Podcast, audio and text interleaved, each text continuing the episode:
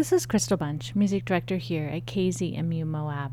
And on the Artist Speaks today, we hear from Paul Roessler, and we discuss the new album, The Turning of the Bright World, recorded under Kitten Robot Records. We talked to Paul about his start in music, the punk scene in the 70s, his music influences over time, the difference between solo or group projects, and the production process for this album. We also discussed our favorite tracks and so much more. Thank you, Paul, for the great conversation, for taking the time out of your busy schedule to sit down and chat with me. I really appreciate it. And thank you, dear listener, for tuning in to KZMU Moab. This is Crystal Bunch from KZMU in Moab, and today I'm here with Paul Roessler. And Paul just released his new album, The Turning of the Bright World, under the Kitten Robot Records. So, first of all, thank you for joining me today. Thank you so much, Crystal. We were already having a great talk before you hit record. I was enjoying it. I know it's so I you know it's like some of those times like all the stuff that I get off recording is like so amazing but I don't want to start the interview also with like hey we're already doing this so you know but it's also nice just to have that little chit chat that's not aired to everybody so I appreciate that and yes our conversations were amazing but let's get to the reason we're here. You just released an amazing new album um, with tracks such as I'm just going to name a couple of my favorites um, but with a track maker, possibility of a psychic phenomena. We're going to get into more of the production of that very soon.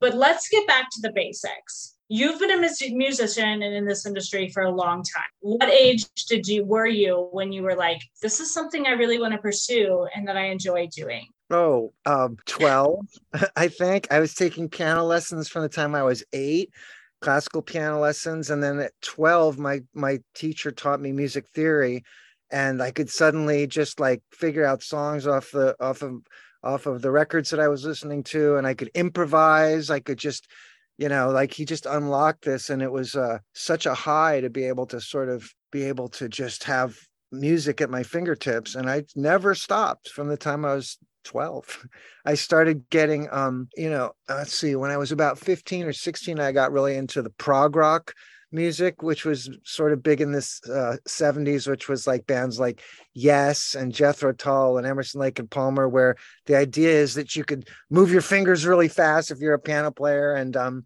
i got really into that and i wrote like a 47 minute prog rock opera that i finally recorded in 2012 and put out and so i was just in it, like practicing 10 or 12 hours a day in high school, just completely focused. And then punk rock happened in 77. And I had some friends that were in some punk bands. And I got in a really, really cool punk band um, called the Screamers that they were already kind of the biggest punk band in LA, but they needed a, a keyboard player. They they were replacing their old guy, so I got into that, and then I was kind of off and running. That's amazing. It, so when you were in punk bands, and I already know the, the answers, but I just added to the interview. Yeah, we're on the radio. Instruments were you playing? Did you do vocals or did you stick with keyboard and? Actually, no. I was really a piano player, and I always figured there had to be a lead singer. So mm-hmm. you know, I was I was a keyboard player for Nina Hagen band after the Screamers broke up. I played on Dead Kennedys fresh fruit for rotting vegetables. I was in a, uh, I saw a ton of bands, Nervous Gender and Geza X and the Mommymen and uh, 45 Grave. I started my own group called Twisted Roots, but mostly just as a keyboard player. I didn't really find my singing voice till kind of all of that was over in in the 90s. It's just a weird thing. I found I found that um, I actually have a kind of a soft singing voice. When I try to sing loud like Chris Cornell, I don't sound that great. But when uh, if I kind of chill away that way the, you know, yeah. Um, when you go back, I I have a this may be a silly question, but I'm really so when I was growing up and kind of listening to punk bands, it definitely wasn't punk bands like the punk bands that you know were in the 70s and the 80s. It was you know I think Good Charlotte was labeled as a punk band and Blink 182 and things like that. I go back to listening to, say, the Sex Pistols and Rancid and like all of those. But I recently watched the Pistols documentary. Have you watched that? Yeah, yeah, I watched it. And it's definitely brings to me not living in that era maybe a time I guess what I'm getting at is is that what the scene was generally like then, or was that changed a little bit for TV? Well, that was England, and I wasn't there, but I have Yeah. to say, it really, really reminded me of in Los Angeles. The equivalent was the Germs, because when the Germs, the Germs, I went to high school with, and I was um, like best friends with those guys. I later played in bands with their guitarist Pat for years, um, and uh, it was really like, okay, these guys don't play their instruments at all hmm they had like 10 or 20 fans that dressed really weird and really cool. And this is in the 70s That's when, awesome. when in the 70s no one did that. They all had their, you know, punk haircut. And and um, but there was, you know, there was something super special about them as human beings, even if they even if they just got on stage and it was a food fight and a lot of feedback and but that was really modern and really cool. I always said that what was what was great about the Germs, and later on, both of those bands wrote amazing songs and made some great records. Mhm. But what was really amazing about the Sex Pistols and the Germs is what happened in between the songs and outside of the shows. It was like it was like um, this lifestyle and this philosophy where if you joined, you changed as a person, and you and there you kind of never go back. So when you talk about the later punk bands, I mean, I I kind of assume that they all went through a similar um philosophical shift in their brains where they where they go, I'm not, you know, I'm not a, a hippie and I'm not I'm not in the hip hop culture and this is my thing.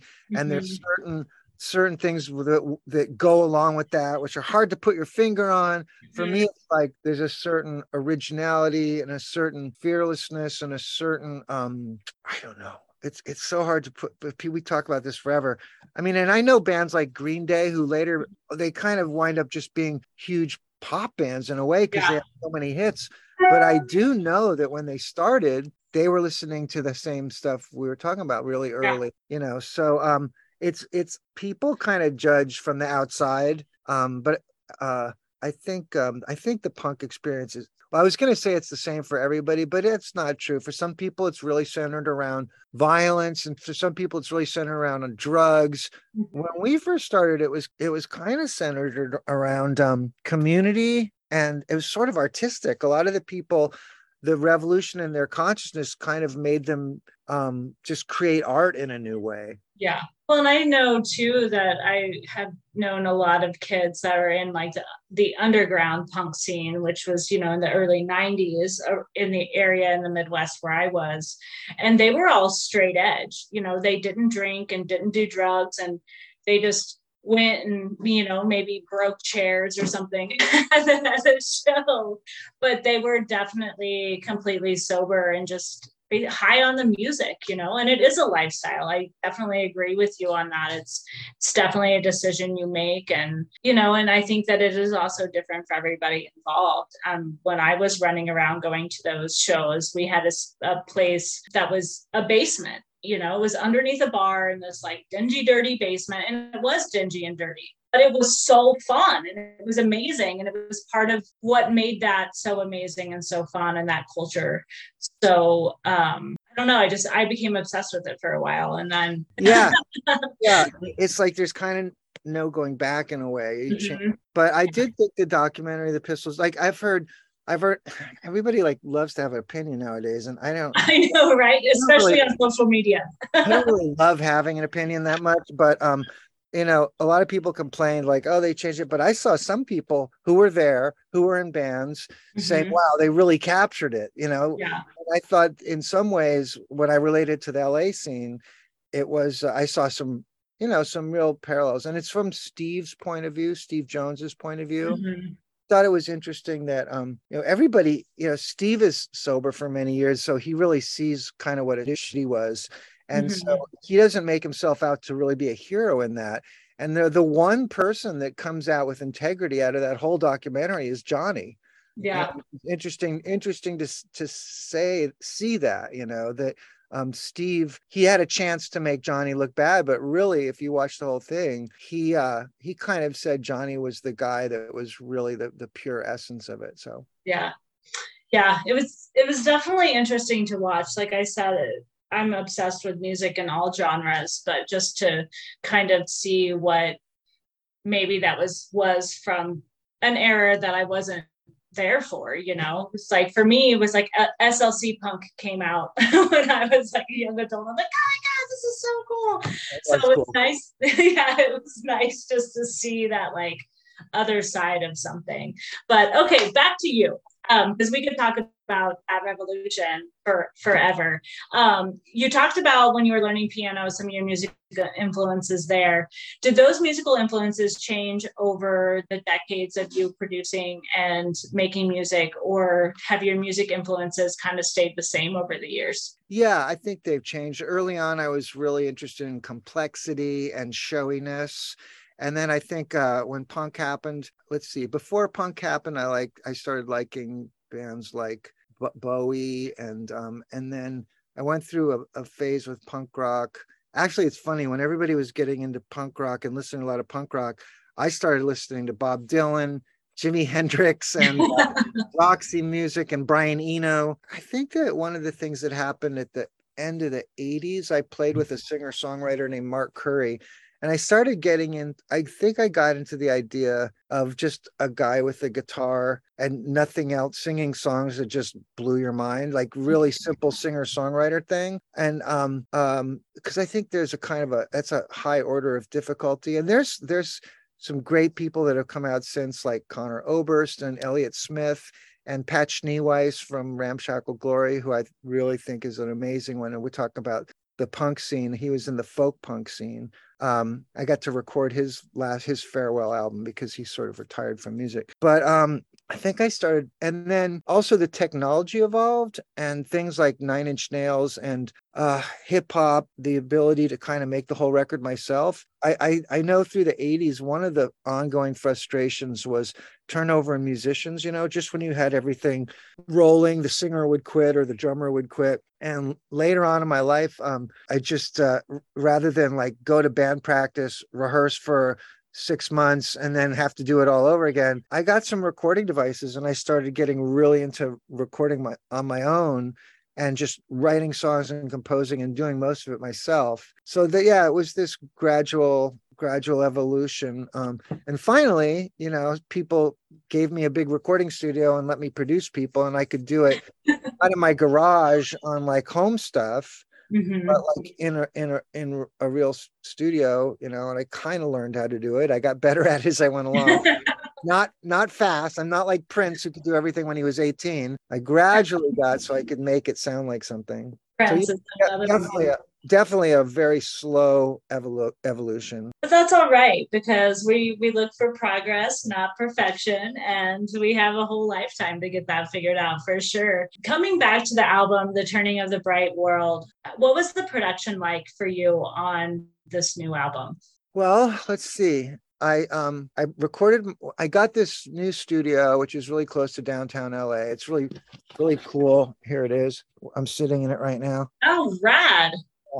And uh, I moved in, and we didn't really have any business yet. So the first thing I did was I recorded my my prog masterpiece, the 47 minutes and then uh, I was breaking up with my girlfriend, so I wrote like an album in in one month, just like wow. past. That's called 612. All this stuff is up on on Bandcamp. I haven't really, re- I haven't really released it like on everything, but I made it at least available. So I finished all that around 2013 and 14, and then the studio started getting busy. I started getting a lot of clients. So I, I just I'm always writing. I'm, you know, but so if there was a gap or there was a break or there was a cancellation or there's some time off, I would start writing songs. And I I probably wrote twice as many songs as I used for this album. So it's kind of like just keep picking picking away at it and um but it didn't it didn't seem like like a coherent album, you know, for quite mm-hmm. a while. I would have I had enough stuff, but I didn't it, I just didn't have a vision of it. Right. But th- there's one line in the song Elephant Man where I say the turning of the bright world. And uh and my wife took that picture uh, of me like this Polaroid. Yeah and then I was like, oh, you know, that's that's the album, and and there was a strong theme in, in, the record of what the songs were about. It were sort of held together. So finally, you know, it made sense. But like, I'm like a guy like if it's New Year's Eve and everybody's gone, I'm in here recording. You know, I, if it's two and if it's midnight and everybody goes home, I'm in here recording. You know, I just kind of I'm always working on stuff. So um it gradually i had you know this thing kind of congealed. And honestly i've done a bunch of records like i put up but this one is starting to feel this one's starting to feel like really special like this is kind of like the best like this is seems like the most mature one. And i thought i'd already done 10 great albums you know but this one this one's like better i think i don't know. I really i do really like it. Um, but i need to also head on over to that Bandcamp and find those other albums too that i don't didn't have access to or know where to find. So it's really rad it's rad that you can you know kind of not pick apart but say hey I, I did these things and they were awesome but man I really, I'm really getting it. Like, and like, the fact that you have so much left that another album could come very soon, right? yeah, I'm working on a couple other things. That's awesome. But yeah, and this just hit me this morning. It was like, or maybe it was last night. I was like, God, this this makes all the other records because all the other records were recorded kind of under stress. This was really like, you know, I have my studio. I'm not, you know, the, the, all the other ones were kind of so a lot of them were recorded in my garage and then i had redid them this one is just like a really um it's like sounds professional it sounds and, and and it's and also i feel like there was definitely something on my mind for all the time i was working on it. Mm-hmm which I didn't know it was on my mind, but I think it's just kind of this inevitable thing where you hit a certain age and you start thinking a lot about, you know, mortality and like, yeah. you know, and that it just kept coming. It was not like I set out to write about that, but, you know, Makers, the obvious, uh, real obvious what that's about. And really kind of most of the songs have that, that thread of like, you know, we're all only here for so long. we got to make the most of it for sure. Well, what are some go to tracks in your opinion? Opinion on the album? Well, you know, I put Elephant Man first because it's um I don't think it's necessarily the most accessible, but it hits a lot of the marks that are interesting to me. It's a it's a free improvisation that I force myself to then write words to. So it doesn't have verses and choruses. It's constantly evolves and changes, which who gives who cares about that other than me? Um but also I didn't really know what it was about. And when it was done, I saw really clearly what it was trying to say. So that one, Elephant Man feels like kind of this what sums up the record. But I'm really proud of all the record the songs. There's a song called Seems Like a Good Idea at the time. I think yeah. it's it's really hard to address uh, uh, on my old records there's like a couple whole albums that are basically breakup albums like i was i was talking a lot about romantic problems you know and and mm-hmm. and that stuff which i think is a really great subject but i don't i'm in a really really happy marriage now for the first time in my life after decades of drama. So i, I didn't really i mean there's there's a couple songs in there that are sort of holdovers. Possibility of Psychic Phenomenon is a song that's kind of a holdover from when I was at the end of this breakup, but and that's not really a relationships album. Um, so then you said, well, what am I? So there's seems like a good idea at, to, at the time is about, um, well, it's kind of like it's kind of inspired by Greta von Thunberg, I guess, and just by like, why are we doing this to the planet? What is it that drives us? And that's really hard to I think that's tough to write a, a really emotionally resonant song about a, a, topical issue like mm. that. So I'm really proud that that one. Um, I don't feel like it's preachy. I feel like it's just kind of like, God damn, we're stupid, aren't we? You know. I love it. There's a song called "They," which is my um my grandchild came out as non-binary, and I had to like process that. Like, what mm-hmm. I had to in my life come face to face with something that is kind of like this big theme all over the country. Mm-hmm. And I got to personally come to terms with it. And and I feel like at my age to not to really be contemporary still, to still be able to have to be able to come up with things that are happening right now and not sound like some old fart complaining about it, you know. But yeah. to really um I've made, you know, having kids, as you know, connects you to the present Mm-hmm. And, um, so I'm like proud of that song. Um, that that uh, I was able to like um, uh, to to sort of use like a 15 year old to to make me um, be in the moment of today. Mm-hmm. Yeah, yeah, and that's important too. You know, it's like as we were going through the pandemic, as a DJ, you know, it's like curating these playlists to make people find some good in what's happening as we're all you know stuck at home and dealing with our own struggles. So I, music is really important and i think that it's really amazing that you're covering and hitting on these topics that are controversial to some and and at home to some and you know just really bringing this to light because i think as humans that's what we need to do. We need to be kind. We need to you know realize that we're all human at the end of the day. And i think and you know in our planet we have to love the planet and so i think that it's really great that you're you know this album brings a lot of that to life for sure um, okay so so that I don't take your whole afternoon, even though I'm really enjoying talking to you. We're going to kind of lead into the end of this, but tell everyone who will potentially listen to this where they can find your music. Well, I put everything up on Bandcamp, all the stuff. It's not necessarily, but a bunch. It's on all the platforms, I believe. Uh, you know, Spotify, wherever wherever you get your music. This this this album in particular is there, and if you're interested in a deeper dive, then I would recommend Bandcamp. But um, also, you if you like, we made a nice little CD package. Um, thought about vinyl. A lot of people work on vinyl and really have this reverence for vinyl, but I actually am starting. I I love it too, but I'm starting to just think about. I don't know. It just it's a petroleum product, and it's like mm-hmm. this big thing that you ship, and. I, and but some people like to hold something in their hands and I, I appreciate it so i just thought like when we started doing cds i was like see, we should go back to CDs, even though I mean it's no more pos- difficult than a you don't even have a drive in your computer anymore. But okay. but it's you know you can listen however you listen, but it, it's a nice package. So you can order that at Kitten Robot Records if that's if that's the thing. Awesome. It's funny you say CDs because I have a new um, one of my newest DJs. I'm gonna shout out to that DJ. She is um, 18 and she was telling us the other day how she collects CDs. I was like, oh no, how old am I? well, we went, we went through cassettes, and my problem with cassettes is they kind of get messed up, and, and CDs, CDs are pretty tough. I don't know.